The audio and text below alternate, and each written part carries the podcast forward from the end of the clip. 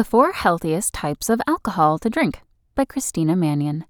It's not often that you see the words healthy and alcohol near each other in a sentence, since alcohol is not considered to have any real health benefits. Moderate, occasional drinking can be a fun and delicious part of a balanced lifestyle, especially when enjoyed with good company and in good spirits. But let's put it this way no health expert would recommend starting to drink if you don't already. As delicious as cocktails are, there are pretty serious health concerns associated with frequent and excessive alcohol consumption. These include increased bodily inflammation, especially in the gut and gut microbiome, and even elevated risk for chronic disease like cancer, heart disease, liver disease, and disorders of the pancreas.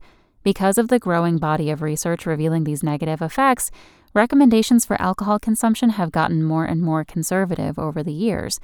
While booze is no superfood, some alcoholic options are healthier than others. For those who do drink, here are some healthier alcohol options to consider.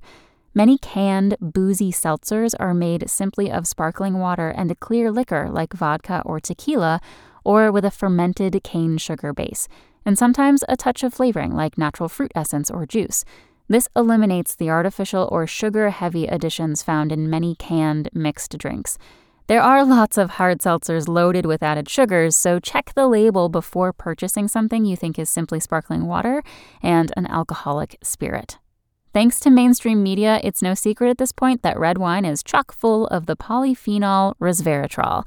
Found in abundance in the skin of grapes, this plant compound has been linked to multiple improved health outcomes as a potent antioxidant. It helps to reduce inflammation in the body, aiding in the prevention of both acute and chronic diseases, including cancer and heart disease. However, this doesn't mean that red wine itself will prevent chronic illness, only that its resveratrol content gives it an additive boost. So at least you're consuming some advantageous antioxidants while you sip. Light beer has a leg up on darker, heavier ones thanks to its lower carbohydrate content. Make no mistake, carbs are great, but it's important to choose complex carbohydrate choices full of fiber to get the most nutritional benefit. And unfortunately, heavy beers won't fit into that category. Light beers, on the other hand, tend to be lower in refined carbohydrate calories and can be a bit more digestible for some as a result.